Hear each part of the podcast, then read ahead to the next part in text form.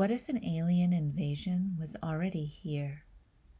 What if we had encouraged and cultivated a vast ecosystem of alien life right here on Earth, never thinking that one tiny change could tip the balance in their favor? That is the alien invasion story that makes up John Wyndham's sci fi novella, Day of the Triffids. The plant like triffids have been grown and cultivated all over our planet to help manage the problem of starvation. But when a meteor shower blinds the whole of Britain, the plants take their advantage and begin to attack. That concept at the heart of the book formed the basis of the 1962 film adaptation, Day of the Triffids, but it's only half the story. In fact, the book Day of the Triffids seems to have more in common with Danny Boyle's 2001 hit 28 Days Later. And that's because the book focuses on how humans are failing to cope not only with this new enemy and the loss of their vision, but with each other. The true horror is not the Triffids, but other people who try to rule, control, and manipulate everyone in a fight for dominance in this new world order. It's as though it's the Wild West once again, and every section of Britain is desperately trying to control their own little patch, often with tactics that are abhorrent, if not violent. In that sense, the film and book versions of Day of the Triffids really only share an idea. The slow, vegiform alien Triffids are on Earth and able to attack because the world has gone blind. Where the book focuses on humanity, the film takes on a classic sci fi horror direction, showing people fighting for their lives all over Britain and even France, and following several different storylines in this fight of man versus alien. That isn't necessarily a bad thing. Although it's not a direct adaptation of the film, this idea of having it be man versus alien rather than man versus man was incredibly popular in the early 60s when Day of the Triffids was made. Sci fi films of the 50s had all sorts of interesting and unusual monsters, even vegetative monsters, including, and please do Google this if you're interested, something called Carrot Man. So, Day of the Triffids was following a trend and an idea when it took John Wyndham's thoughts and focused it more on that sense of invasion. Now, personally, I prefer the book because I like this idea that yes, disaster can come directly from without, but more insidious, more horrific is the enemy within. We trust people every single day. We get into cars with strangers, we have them deliver and make our food. Sometimes we have them look after our cats, ourselves, our safety. And what happens when you can't have that trust anymore? This is an obsession of my own if you've read any of my fiction work. I've always been intrigued by the idea that the mind is not a terrible thing to waste, but just a terrible thing.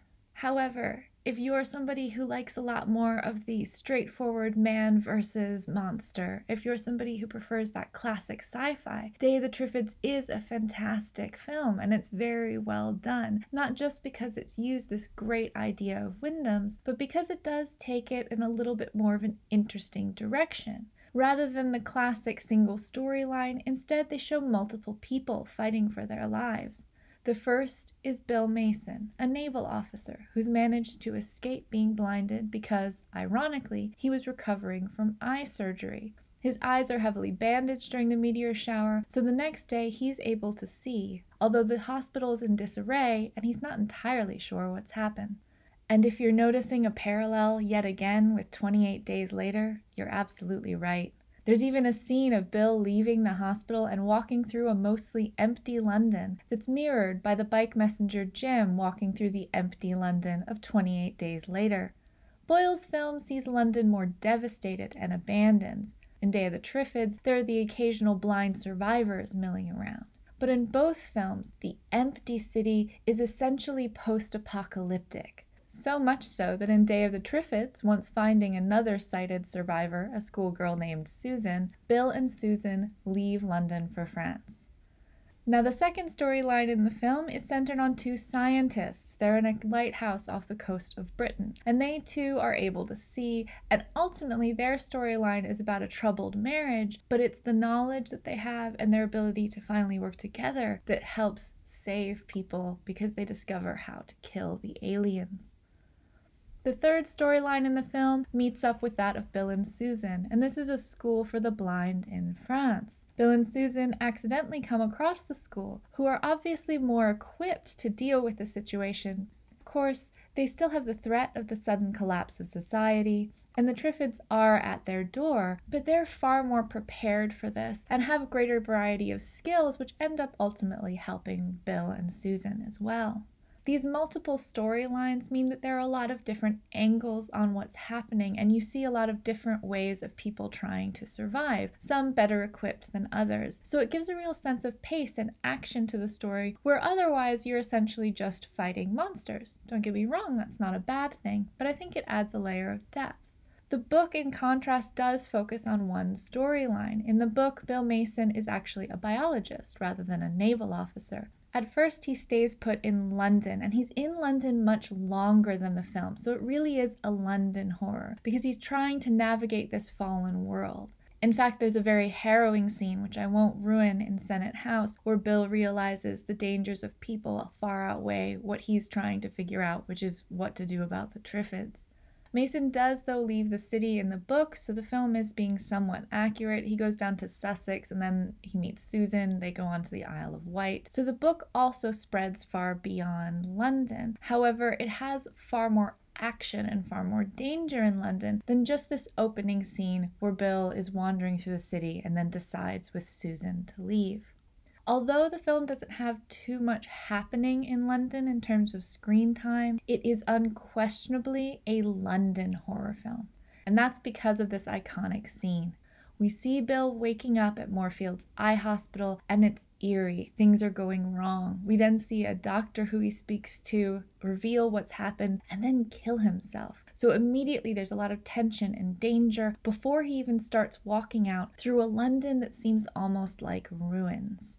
He goes by internationally recognized highlights like Piccadilly Circus and Westminster Bridge, as well as more local but recognizable areas like Lincoln's Inn Fields.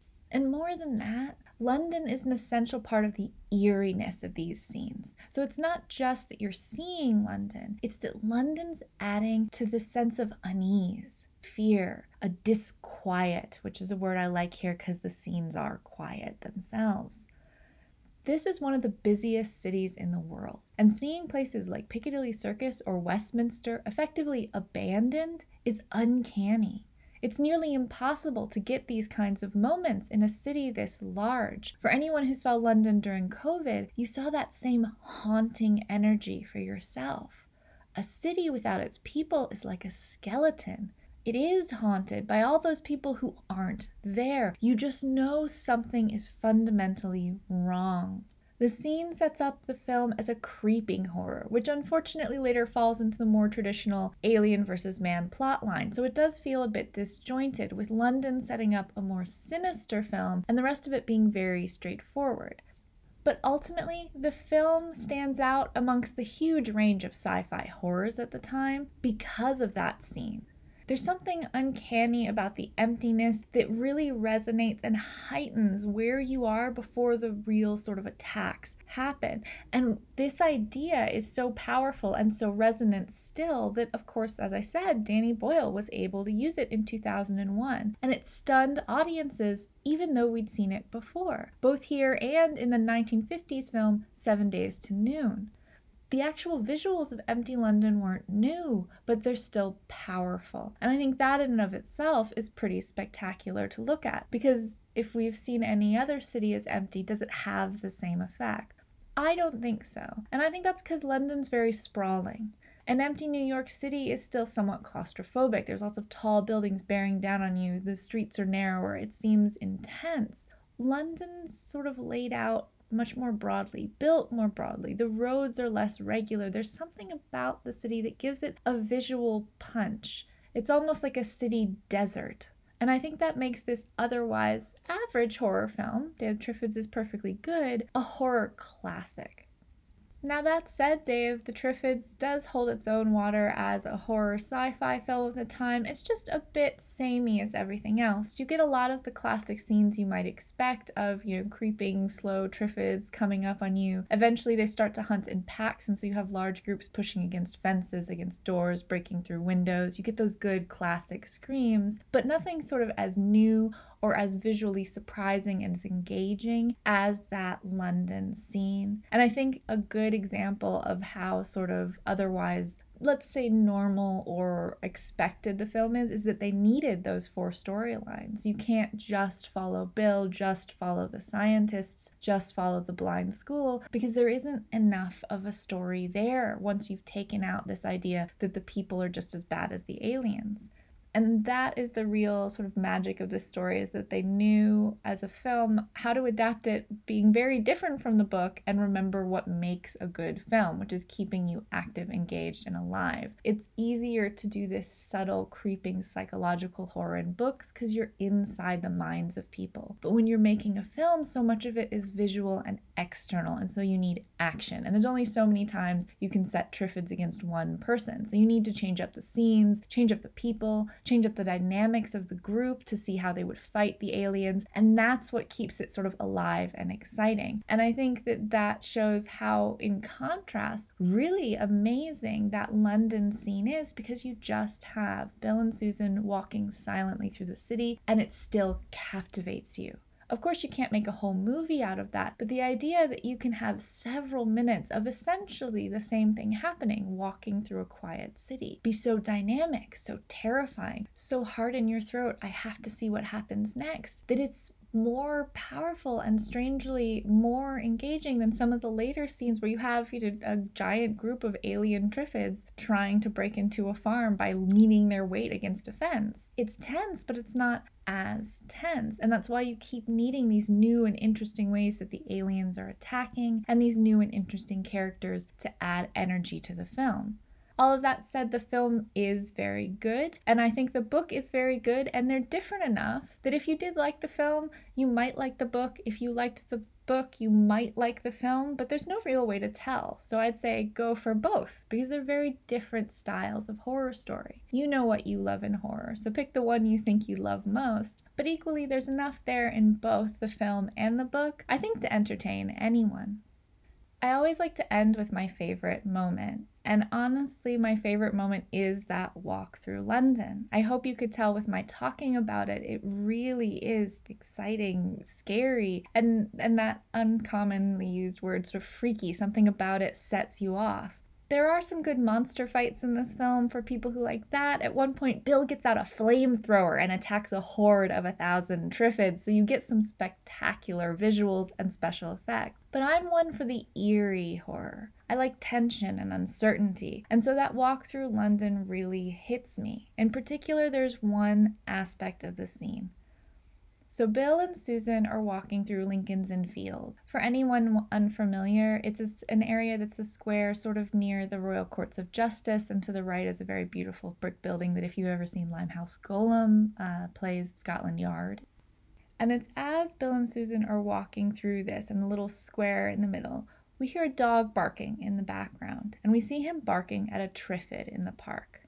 Bill's been keeping from Susan what's happening with these monsters to try and keep her calm. So he just steers her away from it and they walk, actually not terribly far away, but walk by quickly and quietly and stilly. And as they do, the dog stops barking. And you know, I know, the person watching knows, and Bill knows what's happened, and the girl doesn't.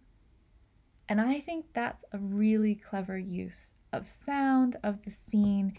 It's a subtle chill that always gets to me because the real horror that's happened just happened in your head. And I love it when a horror movie can do that. And on that note, I think it's the perfect moment to say if I've intrigued you, go out, see the film, but also have a think about the book if you've never seen it, and about 28 days later, and how it relates to this really interesting 60s sort of underdog of a film This is a film that really has lasted in horror. It's got visuals we remember. It has a clever idea. It's been remade to TV. There is definitely something about Triffids that lasts in horror, and it's been great fun talking with you about it today. I want to wind up, of course, by thanking Cucurbit, who have provided the sound for the intro and outro, and thank you for listening to the London Horror Movie Club.